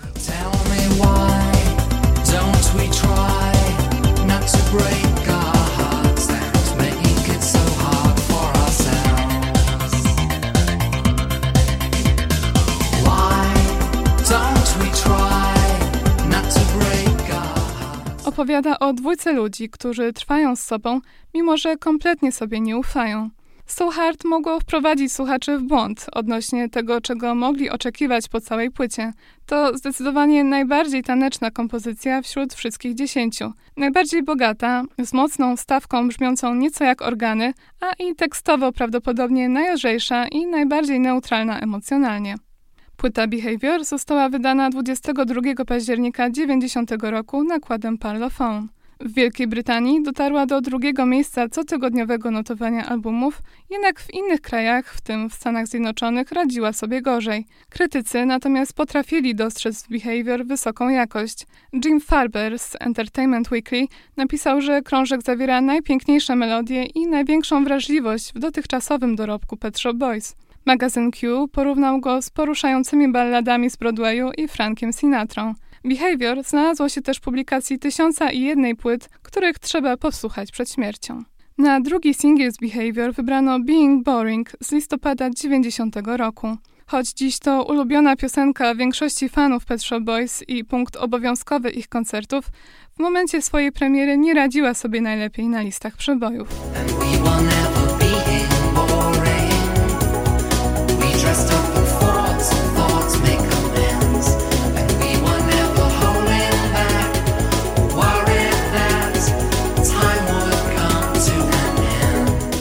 Boring doskonale odzwierciedla zarówno estetykę, jak i motywy przewodnie tekstów z Behavior. Dotyczy tematu dorastania oraz tego, jak nasze wartości zmieniają się wraz z wiekiem. To jednocześnie metafora tego, jak zmieniała się sytuacja osób LGBT na przestrzeni dekad. Od prześladowań i kar więzienia, przez pozorne rozluźnienie i wyjście z ukrycia, aż po czasy współczesne i kryzys AIDS. Bezpośrednio odnosi się też do śmierci wielu przyjaciół tenanta Iloa właśnie na AIDS. Tenant wspomina wspólne, beztroskie chwile w gronie znajomych i wyraża swój ból z powodu tego, że większości z nich już przy nim nie ma, przez co nie potrafi cieszyć się swoim sukcesem czy innymi dobrymi rzeczami, które mu się przytrafiają, przez co to niezwykle osobisty utwór. Tytuł Being Boring stanowi odpowiedź na zarzut, jaki Pet Shop Boys usłyszeli kiedyś w wywiadzie z japońskim dziennikarzem, który powiedział im, że są nudni. To także nawiązanie do cytatu z dzieła Eulogy on the Flapper Zeldy Fitzgerald. Muzycznie Being Boring jest bardzo delikatne, płynne i nastrojowe. Tempo jest spokojne, minimalistyczna aranżacja pozwala grać pierwsze skrzypce słowom. Piosence towarzyszy świetny teledysk w reżyserii Bruce'a Webera, znakomitego fotografa mody. Wpływ mody jest tu bardzo widoczny. Całość jest czarno-biała, występują modelki i modele z najlepszych wybiegów, którzy bawią się na imprezie w pięknym, wielkim domu. Wygląda to naprawdę jak kampania reklamowa jakiegoś potężnego domu mody. Bardzo przyjemnie się na to patrzy. Ten teledysk e, wzbudza takie uczucie tęsknoty za beztroską, za czasem spędzonym wśród przyjaciół. Warto wspomnieć o stronie B singla, na którą wybrano We All Feel Better in the Dark, a to dlatego, że to jedna z niewielu prób wokalnych Chrisa Lowe, choć on chyba bardziej rapuje niż śpiewa. Jest to bardzo interesujące, moim zdaniem panowie powinni częściej sięgać po to rozwiązanie, bo ich wokale świetnie do siebie pasują. Trzecim singlem zostało How Can You Expect to Be Taken Seriously? W przeciwieństwie do tytułów albumów, piosenkom rzadko nadawali jednowyrazowe tytuły, Singiel ten był wydany dopiero w marcu 1991 roku.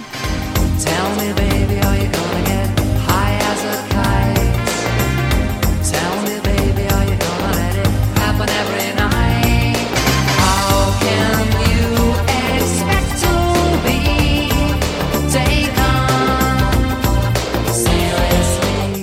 Stanowi zbiór dość gorzkich i złośliwych refleksji na temat współczesnych gwiazd estrady, które zrobią wszystko, aby nie znikać z pierwszych stron gazet, podczas gdy ich muzyka niestety nie broni się sama.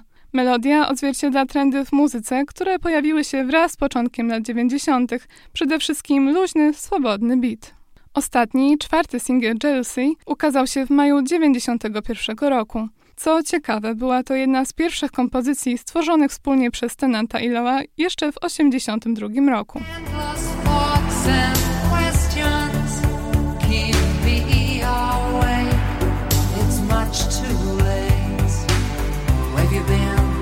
You?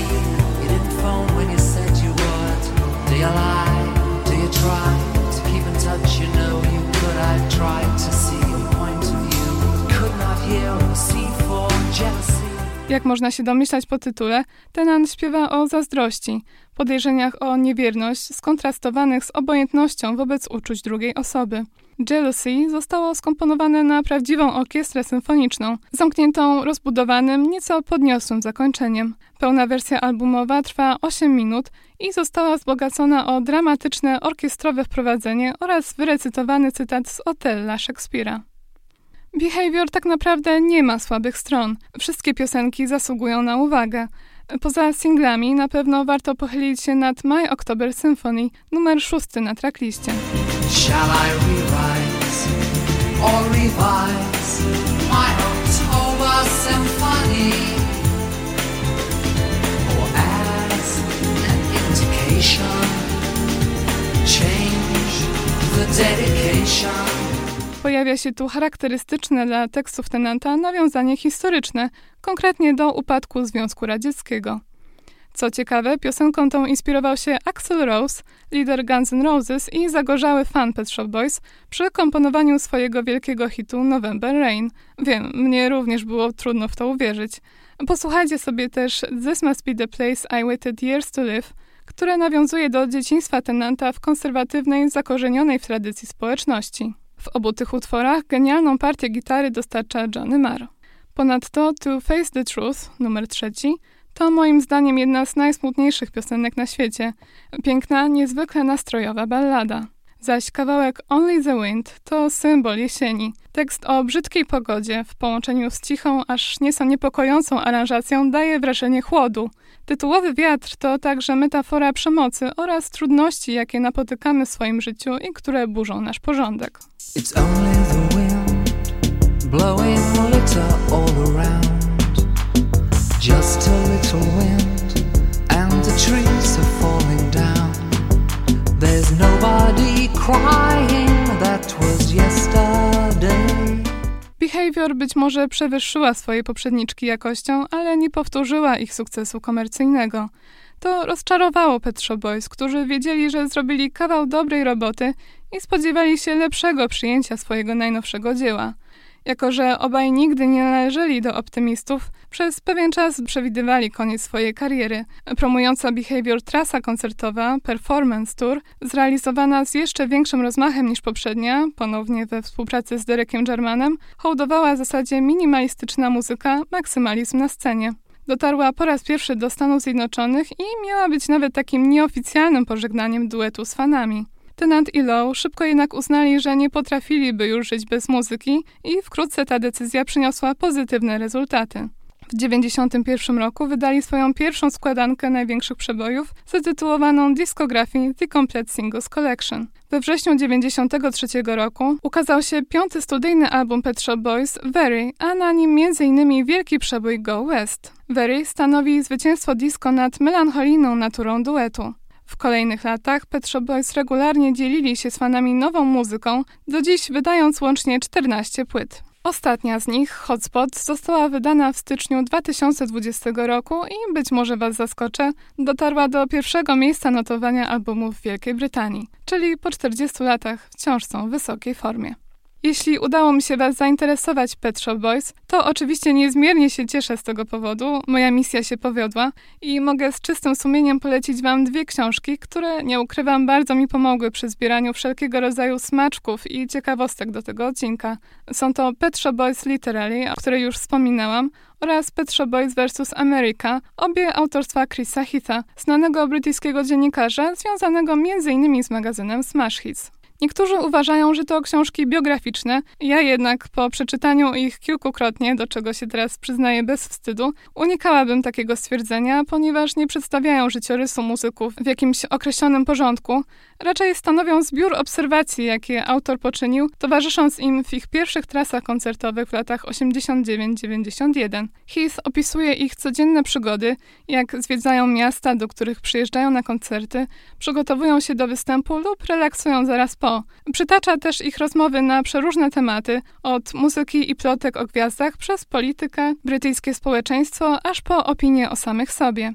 Wyłania nam się z tego niezwykle szczegółowy, kolorowy i fascynujący obraz ówczesnego świata, przemysłu muzycznego, ale i przede wszystkim Tenanta i Loa, jako ludzi bardzo inteligentnych, oczytanych, zabawnych i, co ważne, zdystansowanych od tego całego zamieszania zwanego branżą muzyczną. Ponieważ, jak już powiedziałam, akcja pierwszej książki rozgrywa się w 89 roku, drugiej w 91, to możemy także dużo dowiedzieć się o Behavior, płycie, o której wam opowiedziałam, o tym, jak powstawała, czy jak została przyjęta oraz o współpracy Pet Shop Boys z Dusty Springfield i Lizą Minnelli.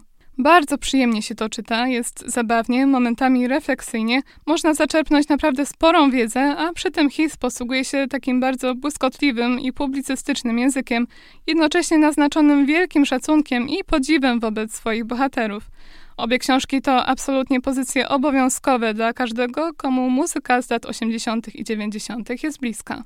Wychodząc trochę poza ramy tego odcinka, które dziś wyznacza nam album Behavior, książek o Pet Shop Boys powstało mnóstwo i korzystając z okazji chciałabym polecić Wam jeszcze dwie godne uwagi pozycje, być może są wśród słuchaczy jacyś fani, kto wie. I pierwsza z nich to Smile If You Dare, Politics and Pointy Hats with the Pet Shop Boys, pióra Ramsey'ego Alvakela. To taka analiza, powiedzmy, popularno-naukowa, skupiona wokół piątej płyty Brytyjczyków, Very. Autor dzieli się z nami ciekawą interpretacją utworów z tego albumu w oparciu o szeroki kontekst polityczno-społeczny. Moim zdaniem świetna książka. A druga to 100 Lyrics and a Poem, czyli zbiór stu wyselekcjonowanych tekstów piosenek Nila Tenanta, opatrzonych jego krótkimi komentarzami, objaśnieniami. Wszystko to wydane w formie tomiku poezji, ponieważ, co tu dużo mówić, jego teksty to prawdziwa poezja. O Pet Shop Boys mogłabym mówić godzinami, a i tak nie powiedziałabym wszystkiego. Tenant i Lowe wykreowali swoją własną rzeczywistość, a zagłębienie się w nią stanowi przygodę dość czasochłonną, ale też dosłownie pasjonującą. Dlatego z całego serca polecam Wam przeczytanie kilku wywiadów, obejrzenie paru teledysków i przede wszystkim przesłuchanie dyskografii, a zwłaszcza płyty Behavior. To naprawdę arcydzieło, do tego idealne na szare jesienne dni, których teraz nam nie brakuje. Ja już się żegnam, bardzo Wam dziękuję za dziś i do usłyszenia w kolejnej Melomanii.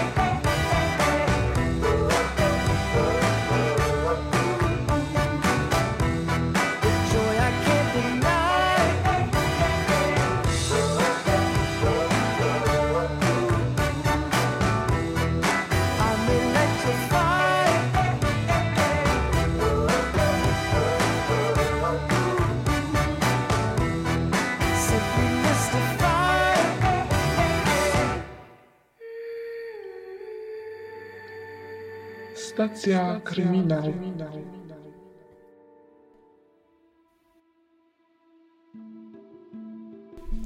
Witam Was wszystkich ponownie w kolejnym wydaniu stacji Kryminał. Z naciskiem na witam, z naciskiem na ponownie, po tak długiej przerwie. Mam nadzieję, że jesteście gotowi na kolejną dawkę kryminalnych historii, a szczególnie na dzisiejszą opowieść, która wcale nie jest świeżą sprawą, ale wciąż jest aktualna. Nie przedłużając, zapraszam Was do wysłuchania historii Agnieszki Kotlarskiej.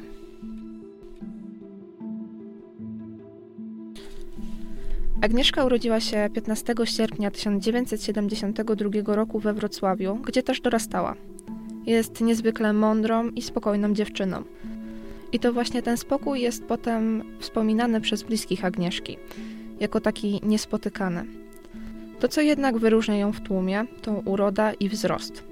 Dziewczyna ma 1,76 m, szczupłą figurę, długie nogi, zadbane ciemne włosy i wręcz powalający uśmiech. I ten wizualny potencjał zdecydowanie się nie zmarnował. Będąc w klasie maturalnej, Agnieszka decyduje się bowiem na udział w konkursie na Miss Dolnego Śląska. W rywalizacji wzięło udział 80 kobiet, ale zwyciężczynią zostaje Agnieszka Kotlarska. To właśnie wtedy młoda Miss poznaje jednego z organizatorów konkursu, Jarosława Świątka, który obejmuje zawodową opiekę nad Agnieszką. I ta opieka się przydaje, gdyż jej kariera nabiera tempa. Agnieszka stała się rozchwytywaną modelką, szczególnie na terenie Wrocławia i okolic. Ten sposób dziewczyna staje się twarzą wielu lokalnych marek, m.in. salonu sukien ślubnych we Wrocławiu, gdzie zostaje zauważona. Przechodzący obok salonu Jerzy Lisiecki jest wprost oczarowany Agnieszką. Automatycznie zakochuje się w dziewczynie, a nawet jest pewny, że to miłość jego życia. Jest więc zdeterminowany, aby dowiedzieć się o niej czegokolwiek. Niedługo potem, przeglądając gazetę, Jerzy trafia na wzmiankę o Agnieszce Kotlarskiej. Wie już, jak dziewczyna się nazywa, wie, że mieszka we Wrocławiu i ile ma lat, i nawet nie przeszkadza mu to, że jest od niej o 14 lat starszy. W mężczyźnie szybko rodzi się obsesja i marzenie o spotkaniu z Agnieszką, o chwili rozmowy. Jerzy szuka więc e, informacji o młodej Miss i udaje mu się ustalić, do której szkoły ona uczęszcza. Obsesja, która już mocno wpiła się w serce Jerzego, sprawia, że wyczekuje on przed budynkiem szkoły na Agnieszkę. A kiedy w końcu ją widzi, nie waha się ani sekundy. Dochodzi do ich spotkania. Jerzy jest zdeterminowany, żeby ją poznać. Wsiada do autobusu za Agnieszką i zaczyna rozmowę. Dziewczyna jest sympatyczna, nie zbywa mężczyzny, co zachęca go do zaproponowania, że odprowadzi ją pod dom. Agnieszka nie protestuje i właśnie w ten sposób Jerzy Lisiecki poznaje jej adres. Pozwala mu to wysłać list do Agnieszki, w którym opisuje swoje uczucia i ich historię, pisząc o sobie jako o krasnoludku, a o Agnieszce jako o królewnie. Na dziewczynie nie robi to większego wrażenia, jedynie informuje rodziców, że kręci się obok niej dziwny mężczyzna. Agnieszka nie przejmuje się tą sytuacją również dlatego, że właśnie między nią a jej opiekunem, Jarosławem Świątkiem, rodzi się uczucie i rozpoczynają związek. Kariera Agnieszki rozkwita i już 19 lipca 1991 roku zostaje ona wybrana Miss Polonia 91. Jest to ogromny sukces, ale dla dziewczyny to dopiero początek. Zbliża się bowiem konkurs Miss International, gdzie najpiękniejsze kobiety z całego świata będą rywalizować o tytuł i koronę.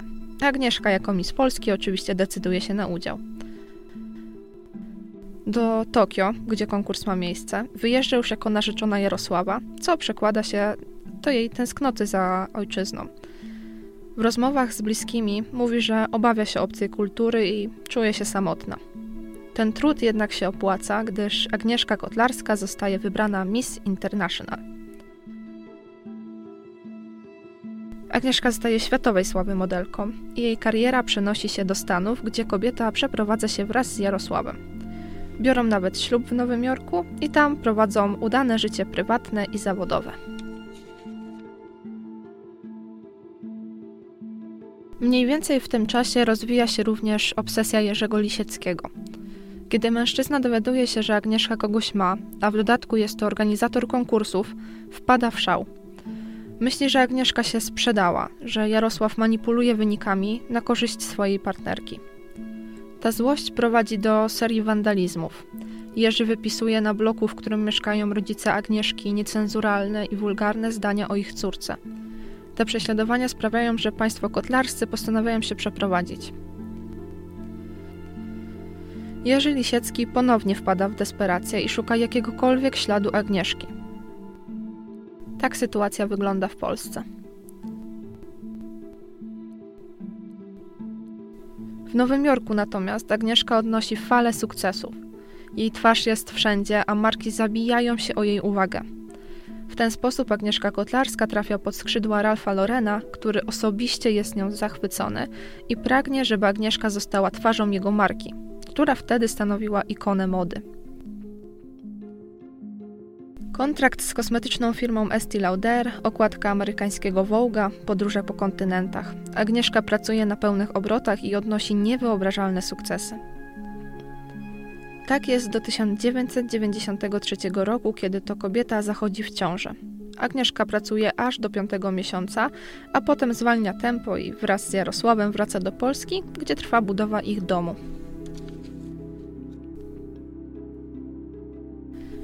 Po porodzie Agnieszka szybko wraca do formy i powraca do kontynuowania swojej kariery. Mimo iż większość jej kontraktów i zleceń ma miejsce w Stanach, to Agnieszka z Jarosławem na stałe mieszkają w Polsce.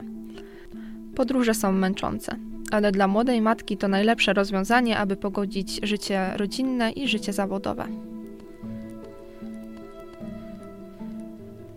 1996 roku Agnieszka Kotlarska dostaje kontrakt w Paryżu, gdzie ma lecieć razem z załogą z Ameryki. Jarosław mówi jednak żonie, że łatwiej byłoby, gdyby wyleciała z Polski, bo przeprawa do Stanów, a stamtąd do Paryża będzie dla niej wykańczająca. I tak właśnie Agnieszka postanawia zrobić. Już następnego dnia okazuje się, że ta decyzja uratowała jej życie. Samolot lecący z Nowego Jorku do Paryża uległ katastrofie. Nikt nie przeżył. Informacja o cudownym uniknięciu śmierci obiega media, zwłaszcza polskie. Tytuły prasowe głoszą, że Agnieszka Kotlarska oszukała śmierć. Informacja ta dociera również do Jerzego Lisieckiego, który dowiaduje się, że jego miłość mieszka w okolicach Wrocławia. Postanawia, że musi ją zobaczyć. Musi z nią porozmawiać.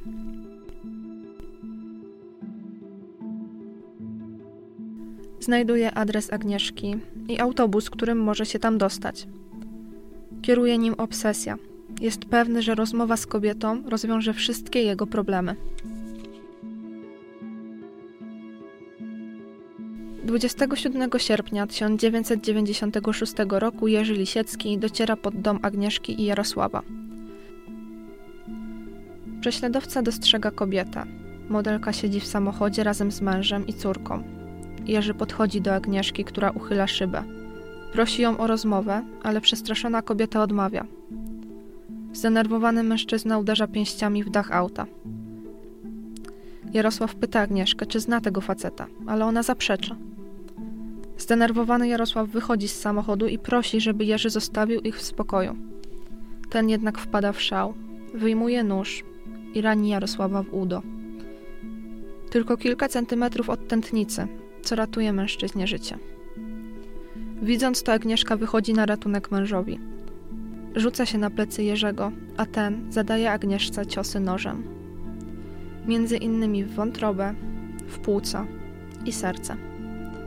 Agnieszka pada na ziemię. Jerzy ucieka, a po drodze wciska przypadkowej kobiecie nóż do ręki i mówi, że już więcej nie zabije.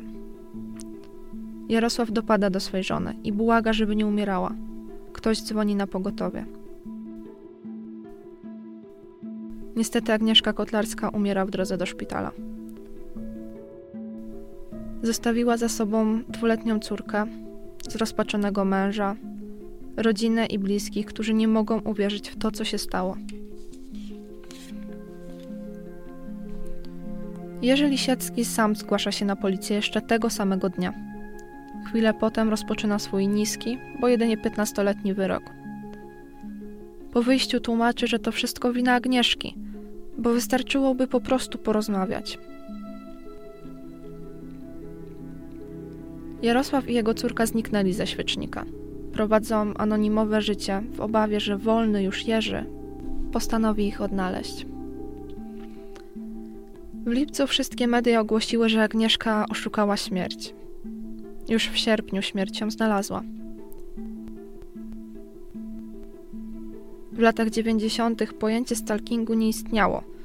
Dzisiaj to realne zagrożenie, które może być prawnie karane.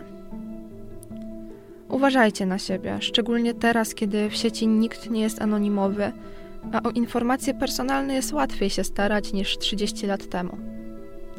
Trzymajcie się ciepło w te zimne, jesienne dni i bądźcie bezpieczni.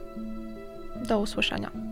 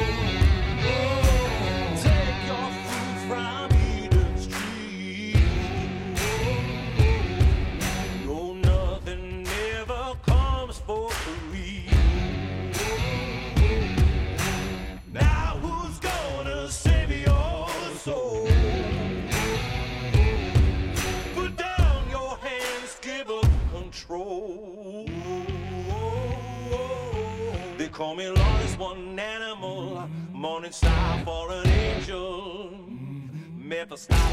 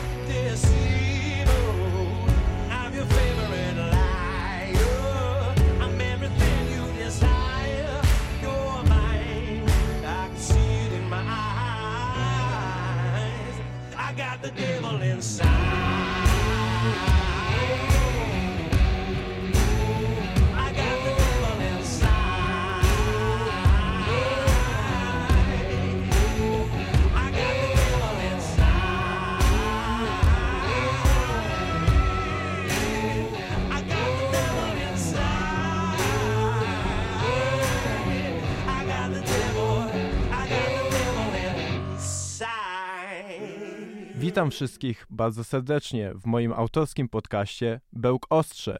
Mówi do Was Szymon Sadowski, UEł na fali.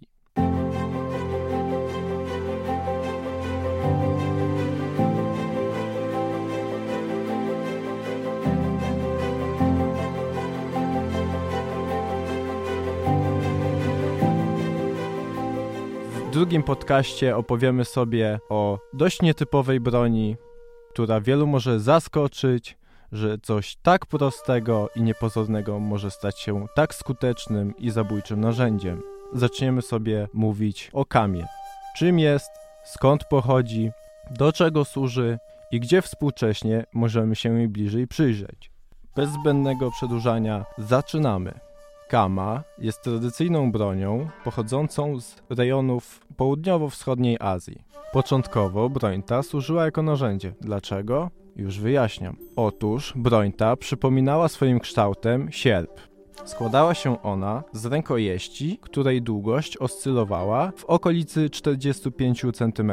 Na końcu takiej rękojeści znajdowało się ostrze, lekko wygięte do wewnątrz. Jak już wcześniej wspominałem, początkowo służyło to jako narzędzie rolne przy uprawie ryżu, z racji tego, że stosowano ją głównie w rejonach Indonezji i Malezji. Stamtąd też pochodzi ta broń, a raczej pierwsze zastosowanie sierpobroni, jaką jest kama. Stamtąd z kolei broń ta trafiła do Japonii, gdzie zyskała nie lada popularność. Zaczęto ją implementować do różnego rodzaju sztuk walki, takich jak te czy też karate.